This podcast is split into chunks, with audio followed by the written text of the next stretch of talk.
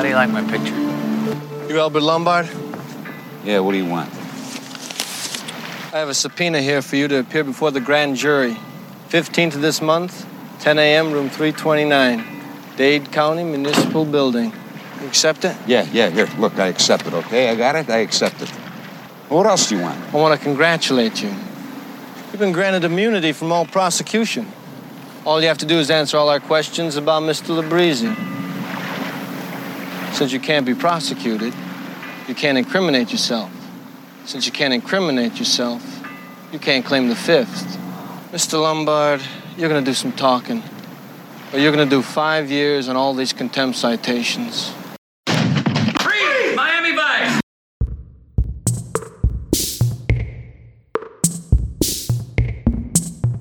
Fast cars, flashy clothes, big money, heavy players, and the hot Miami scene.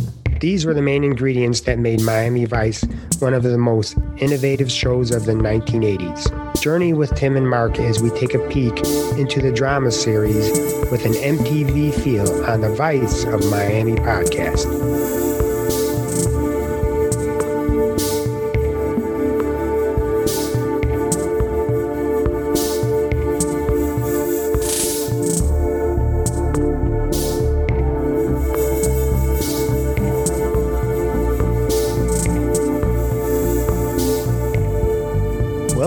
Vice fans, to the Vice of Miami podcast for show number 23.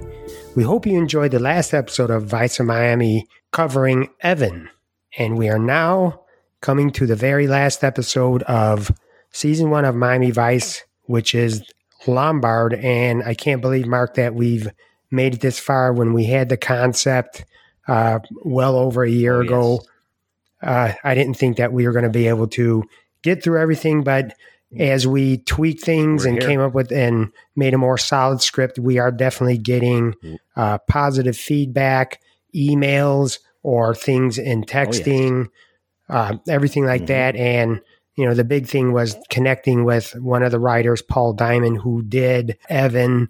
But he said when we do season two, he'll be he's more well versed with Phil the Shill, which is about halfway through season two. So that's going to be great to Right. get a little bit more of his input on that as well. I agree with you, Tim. I can't believe we're here. I wanted to run before we could even crawl. A little technical glitches here and there. Even this show, where we're re- actually re-recording this intro here because of an issue, but nevertheless, we're here. We hope you're enjoying everything. Actually, we just passed a year from our intro episode. We hope to do this for the whole duration for all five seasons. So Yeah. And it's fun to do rewatch something that we actually was part of our television history back in the early 80s. All right, brings back lots of memories for sure. And uh, So, with that, sit back, relax, grab a beverage, and join Mark and Tim as we go over the final episode for season one, episode 22 of Miami Vice Lombard.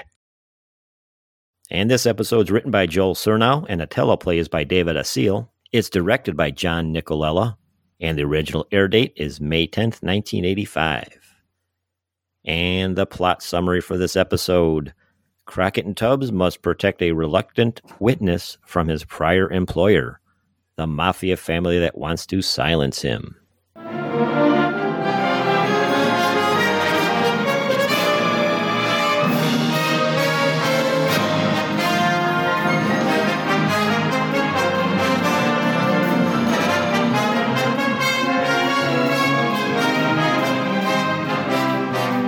And that music brings us to the guest stars and co stars of this particular episode.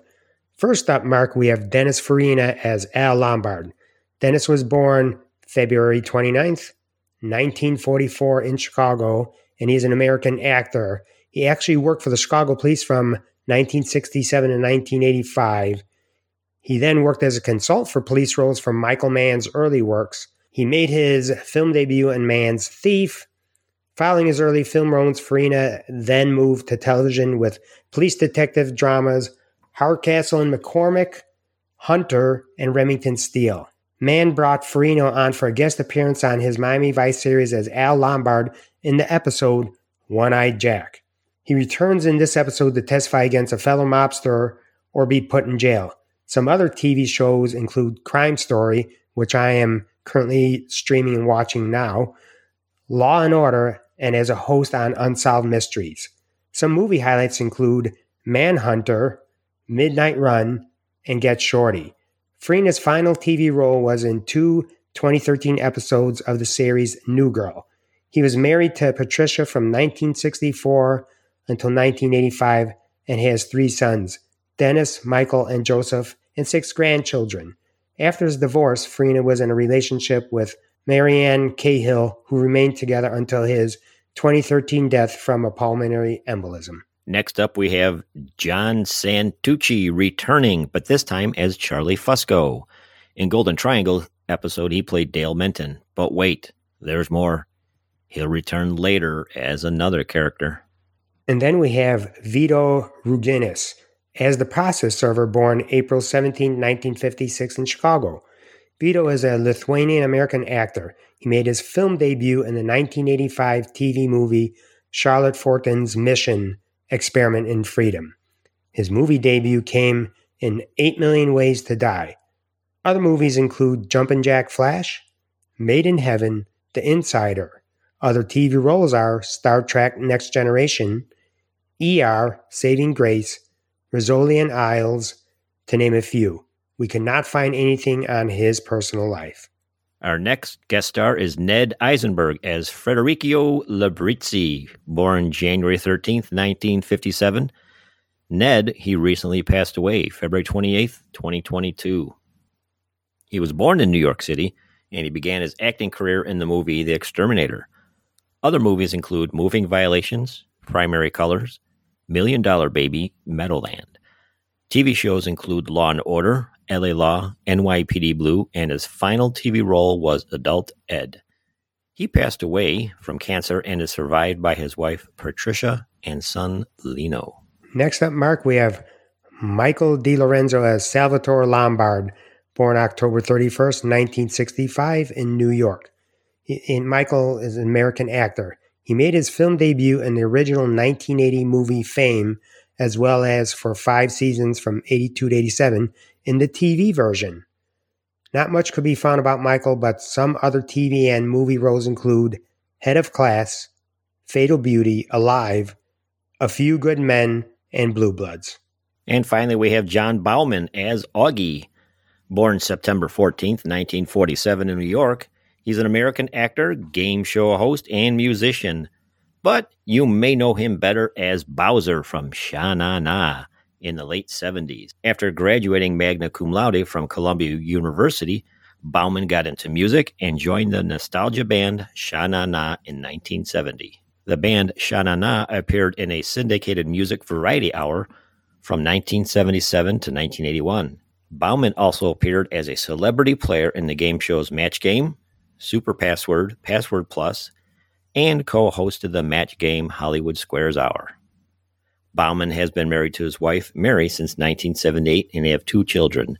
And on a personal note, I actually met him at a Oktoberfest function at uh, the church I went to as a child in the mid 80s. He was really nice to me, and he was great to the crowd.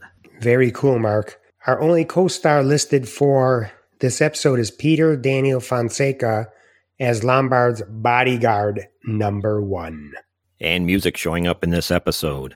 We have My Boy Lollipop by Millie Small. That's when Charlie, Fusco, and Labrizzi were in the ice cream shop. And Wire by U2. That's when Crockett and Tubbs are following Lombard. Some Jan Hammer music showing up in this episode was One Way Out, which was throughout the, the episode, and it was mostly scenes involving Al Lombard. Lombard trial, when there was an attempt on Lombard's life, ending where the hitmen pursue Lombard. And Turning Point, where Crockett and Lombard talk in the courthouse after Lombard pleads the fifth. And now we come to our first goof. The amount of whipped cream in Labrizzi and Charlie's milkshake changes between shots. The next one we have here is a location the Hollywood Dog Track at 831 North Federal Highway in Hallandale. That's where Crockett and Tubbs meet Augie.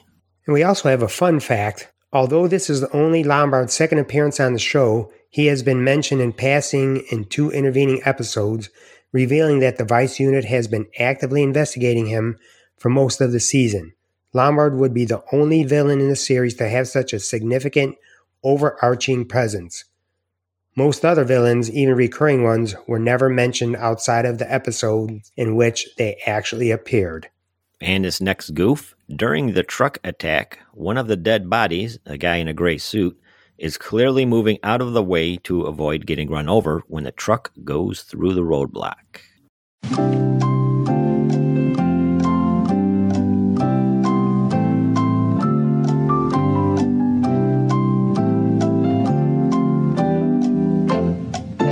Okay, let's go over the trivia portion of this episode. In the last episode covering Evan, we asked after Crockett and Tubbs end their friendship and are now just partners, Crockett goes to the club that Tubbs is in and asks to talk to him. What was Tubbs' response? Take a listen. I need to talk to you. You know where my desk is.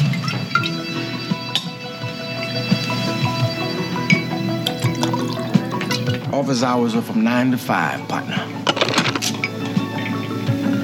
And for this week's trivia question is When Crockett and Tubbs were in the Labrizzi warehouse after it was torched, what was the title of a Rod Stewart song did Crockett say Lombard has? You can post your answers on this episode's Facebook post or you can email us at viceofmiamishow at gmail.com. We will air some of the answers. This is for fun, no prizes.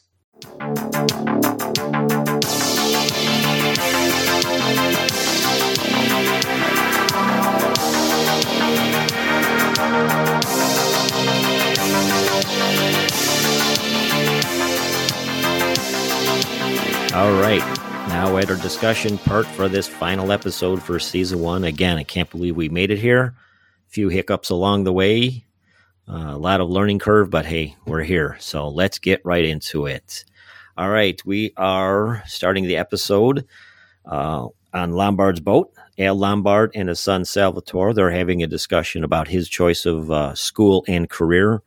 And Lombard is clearly not happy with um, Sal's decision on what his major is, and it's obvious that um, the father and son here have major issues connecting, basically just being father and son. To me, it seems that Lombard is trying to be dad, albeit late in life, uh, rather than just his father. So Sal, his son, is seeing right through the thinly veiled attempt uh, meanwhile, Crockett and Tubbs, along with a process server, sneak aboard the yacht, which obviously was not secured very well. Lombard being a big man, so to speak, these guys just kind of sidle in there.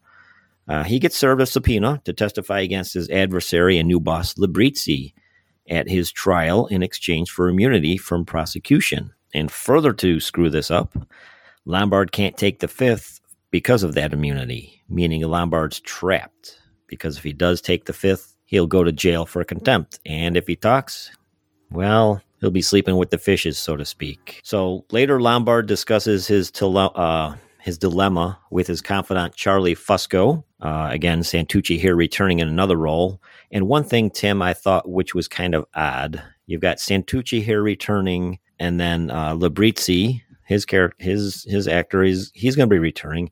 Why don't they keep these characters consistent. They're all different. Santucci is, I think, in three, and I think um, Eisenberg, who recently passed away. I'm sorry. He's going to be returning in another episode. Why don't they keep them the same? What are your thoughts on it, Tim? Are you talking about keeping them the same character? Because it would seem like that would flow a little bit better. They, it's kind of like Noogie and Izzy popping in and out of these episodes, but they play the same character other than Trini Lopez played a different character in the pilot episode that we saw. Yeah, I agree with you. It just seems kind of weird how, you know, especially if these guys were arrested or they were killed, how do you come back as a different character altogether, like being rose from the dead? So yeah, you're right. It is a it is a little bit uh a little bit kind of odd we should say, but maybe we could uh, reach out to Paul and ask him his thoughts on why things like that happen with actors coming back as different different people. Just to see what he throw it out there see what he has to say. I agree. It it gets kind of confusing a little bit. So anyway charlie fusco is uh, Lombard's confidant here, and they're discussing his dilemma, insisting uh, Lombard's insisting he'll never go against Labrizzi, and nothing like this would be a problem if Labrizzi's father were still in charge. Um, and I have a feeling that Fusco's already playing both sides of the fence here between Lombard and Labrizzi. He's kind of putting the feelers out there as to who's going to survive, basically. So anyway, he asks Charlie Fusco to go to Labrizzi to quell any fares that he's going to rat on. He was definitely playing both ends against middle, but I think it's also a part of where can I get the best deal? You know, it's save every man for himself. He knows that Labrizzi is going to want to take out Lombard it doesn't matter what Lombard tells him that I'm not going to rat on you. I've never done that. He can't have a problem around. Labrizzi thinks you're going to blow the whistle on him. What is he nuts or something? I never beefed on anybody in my life. Hey, you don't have to convince me. You know I've been with you from way back. You always been a stand-up guy. That's right, and I don't have to convince him either. Who the hell is that punk that I have to convince him? He ought to know better. And if he doesn't know better, Charlie, why haven't you told him? I have. What do you think I've been doing? I think when brains were being passed out, he was out to lunch, is what I think. Be a whole different ballgame if his old man was alive. Forget about his old man. You know, that's in the past. He's dead now. He should have never left his kid in charge.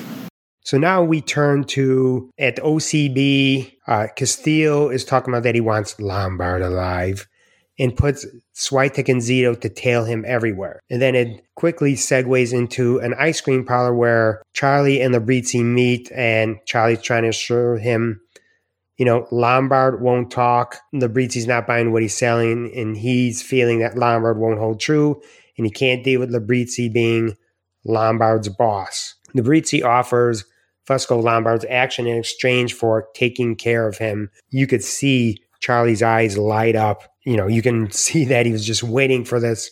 He was just chomping at the bit to make this happen. You know, Mark, what are your thoughts on it? I agree. Uh, you could see uh, Charlie was definitely chomping at the bit here. When Labrizzi says take care of him, uh, Fusco shakes his head no first, and you can see his little nod yes, and then his eyes lighten up. So, yeah, he absolutely wants to take over for Lombard here. Come on, my father's dead. And he thinks he's too smart to take orders from a dummy like me, right?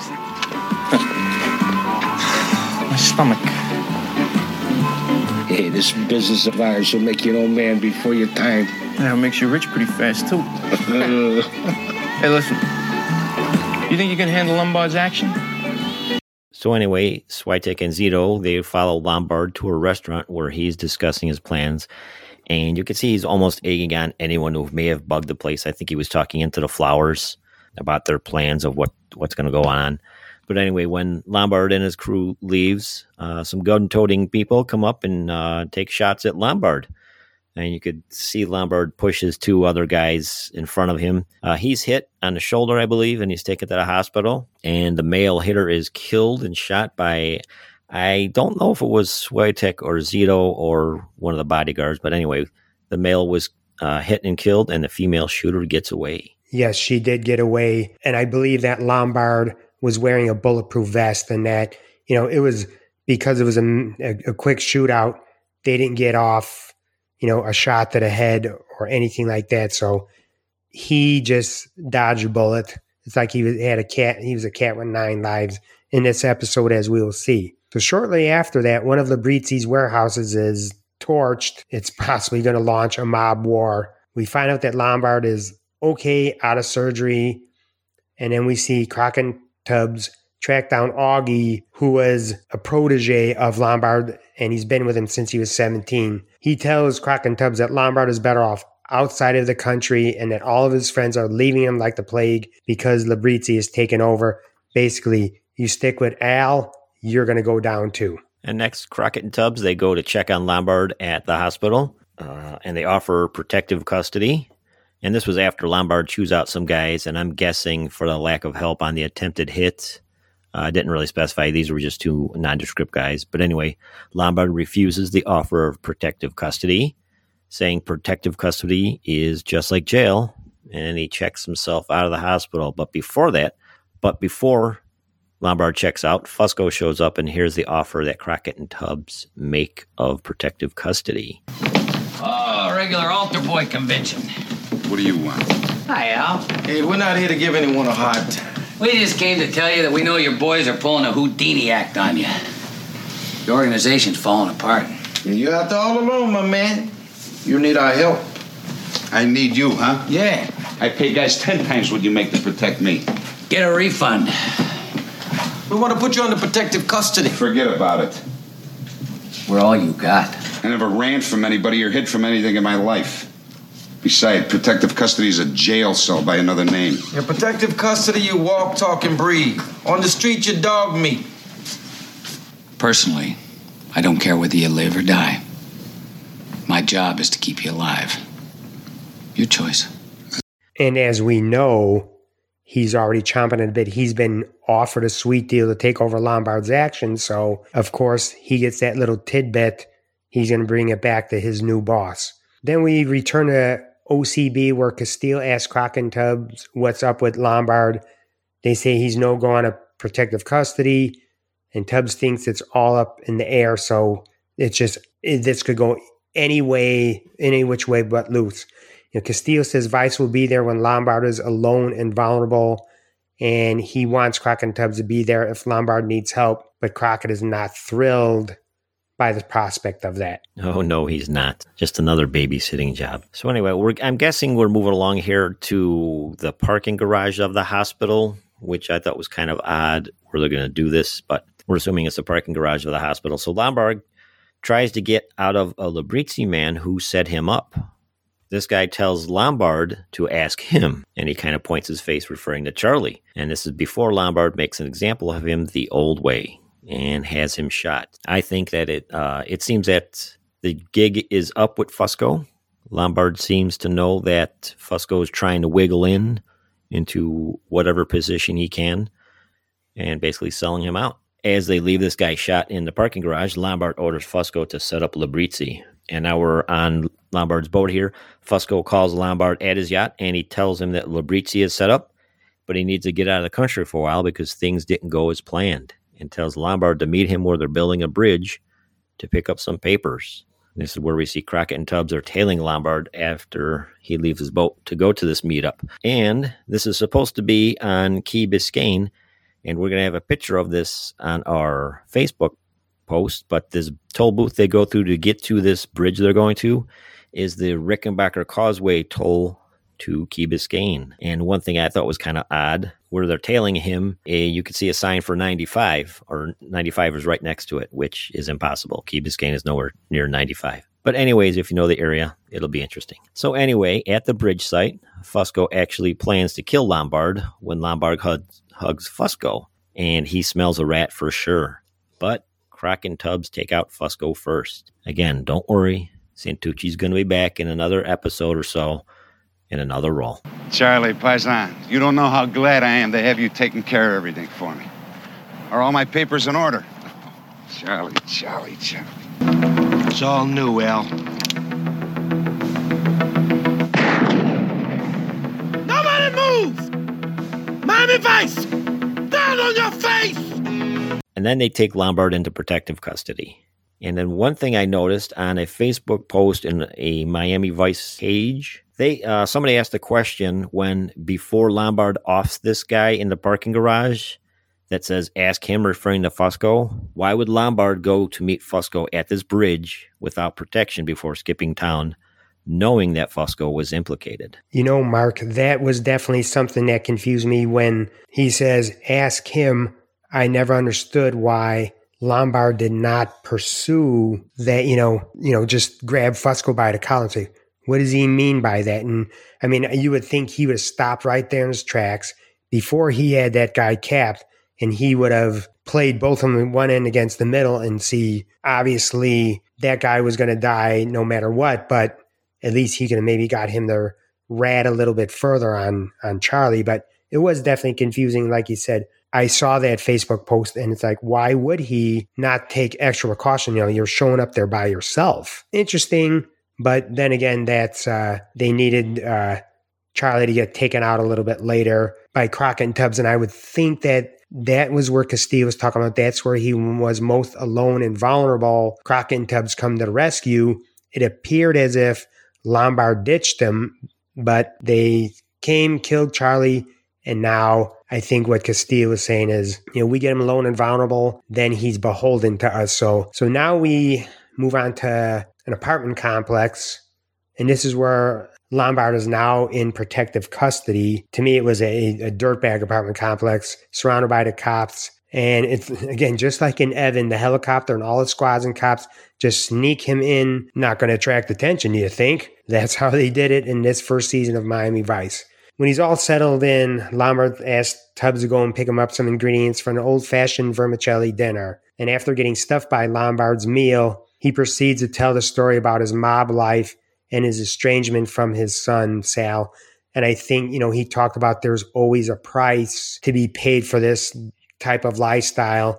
And then I think Tubbs said something else and he, about Sal, and he said, there's the price. Oh, there's always a price, especially in the mafia. I got a stable full of boats, broads, cars, and I like all that stuff. But you do pay a price. You got a kid in college, huh? That's the price.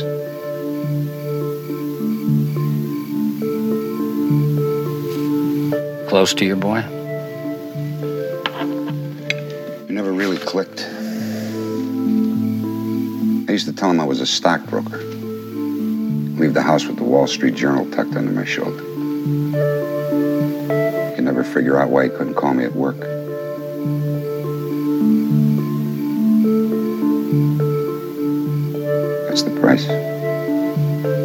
Not that I would know. I just watch The Sopranos. So anyway, um, he also told about working with Labrizzi's father and how he is really not too keen on uh, the kid Labrizzi.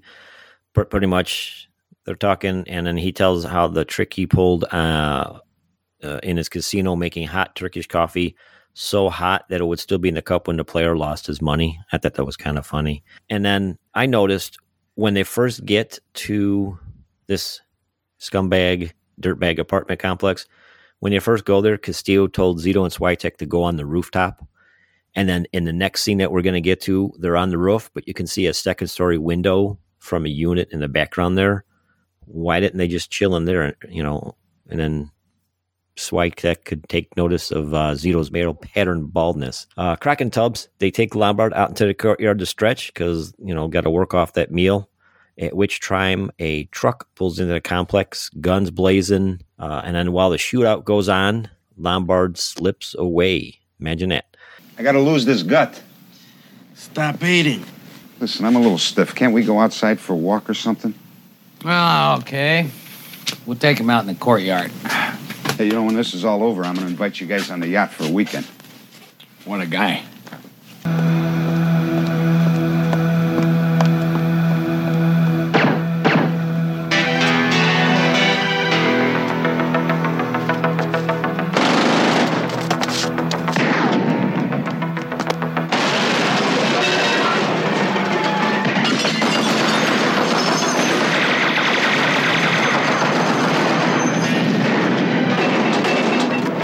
Where's Lombard?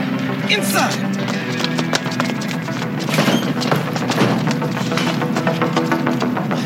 Damn it! Uh, and I'm assuming that uh, this is just a ruse to let Lombard sneak away, maybe, or was it actually Lombard's plan, anyways? Uh, but also, maybe it was Labrizzi's guys, as Vice never tried to put the cops getting shot on Lombard. Yeah, you know, Mark, if this was a ruse to let Lombard sneak away, a price was paid by it because there were a couple cops that were killed in this gun battle. So, not sure about that. Never explained. He wanted to go for a walk. They did that. So maybe that he, he the timing was just there, and maybe he knew they were coming in. Those are just things that are left unsaid. You know, now we turn. You know, they're like Castillo's like, we got to find this guy. You know, Crockett gives this look to Tubbs, and we find out that Lombard is visiting his son Sal, and I believe it's at college. And he's still angry with his father. Lombard wants to patch things up, and Sal wants him to testify to make amends and to be there for him. Uh, you know, he, I want you as my father. Lombard said it's not an easy thing to do, but he, Sal says if he wants to do something for him, stick around, be his father. Crockett and Tubbs find him and take him to the St. Vitus dance. And this is where my question is because I don't believe in the episode the name of the college was mentioned. So, how did Crockett and Tubbs know where to find him? TV Magic called the FBI. Hey, what what what do you know about this family? So anyway, we are on the St. Vitus dance, and then Lombard will be going to the witness protection program, and he's getting his affairs in order. Um, and they're kind of lamenting here, all three of them going back and forth. His testimony is the next day and is prepared.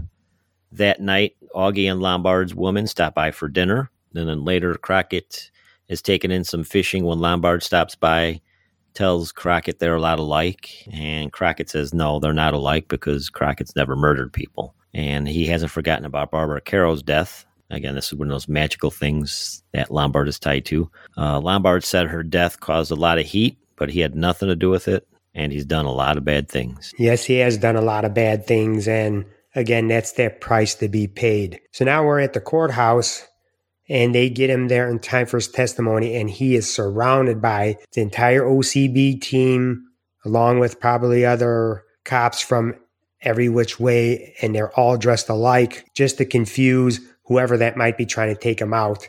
Uh, again, I don't know if during that time there were a lot of metal detectors to keep stuff like that from happening. Then he takes a stand, and as soon as he's questioned about Librizzi, he takes the fifth on the grounds that he might incriminate himself, later telling Crockett that he would never rat on anybody because it's his code.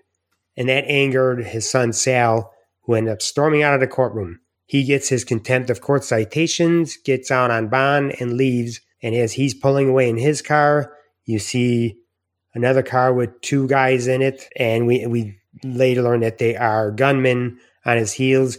They whip their car around.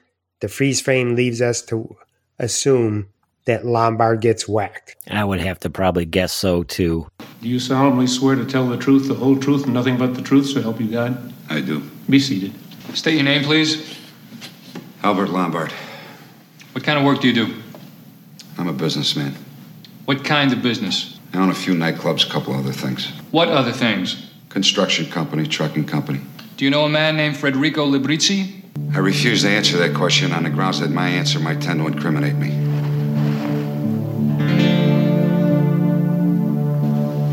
Let me repeat the question, Mr. Lombard. Do you know Federico Librizzi? Mr. Lombard, under the immunity agreement, you can be cited for contempt unless you answer the question now. Do you know Federico Librizzi? I refuse to answer that question on the grounds that my answer might tend to incriminate me. Three times they've tried to put you in a coffin and you've let them off the hook. Are you crazy or something? Listen, Crockett. It's not their code I have to live with, it's mine. I didn't rat Librizzi out because I don't rat out on anybody, you got it? That's my code. And for better or for worse, that's how I've been and that's how I'll go out.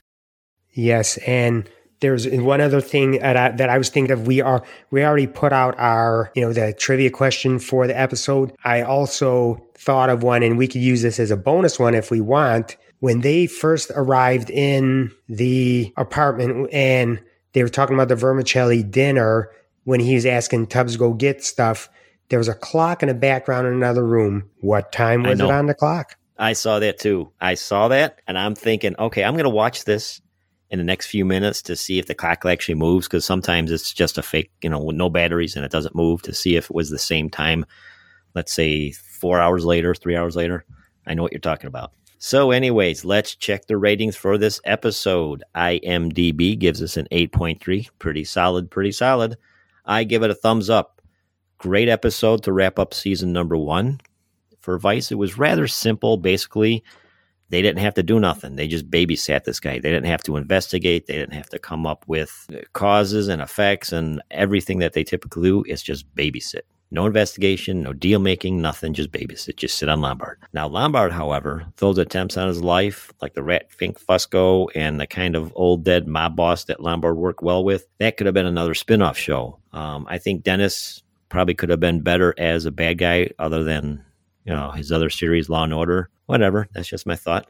And santucci returning as another character he still was kind of a sniveling conniving weasel type guy. And vice as a whole wrapping up the first season everything seems to be melding well with everybody involved all the characters all the cast. Mark, I also give this episode a thumbs up as it was a great way to conclude the first season of Miami Vice. You know, it was pretty much straightforward assignment, like you said, keep Lombard alive so he could testify against his new arrogant boss, Librizzi. Eh, but in typical mob fashion, we had the double cross, multiple attempts on Lombard's life, and the refusal to rat out the family. Because of his lifestyle, Lombard lost out on a relationship with his son, and though it looked like he would make amends, disappointment reigned once again. We have come to the the show where we hope to inspire or enlighten. This is Nerd's Chalkboard of Wisdom. In both the world of Miami Vice and our current world at large, we encounter many challenges we work to overcome. In the interest of creating a family friendly atmosphere through the show and on our social media, we would like to offer some parting thoughts. A simple quote, phrase, or words of encouragement, or funny quip to you, our listeners. Because without you, our friends, we'd just be talking ourselves. And we say friends because that's what we consider all of you who follow our show and social media.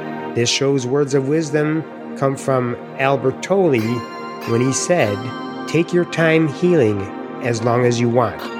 Nobody else knows what you've been through. How could they know how long it would take to heal you? And with that, we'd like to bring this episode and season number one of the Vice of Miami podcast to a close. Wait, maybe I want to try that again.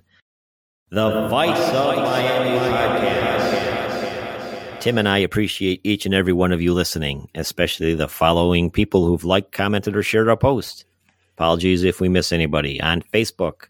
First up, thanks for the email from Tyson Rutschman from the Podtendo podcast. I listened to a few episodes of theirs. Very good if you're into gaming. I'm not really into gaming, so I was confused a little bit, but nevertheless, they put on a good show. They emailed on how like uh, how they like our show.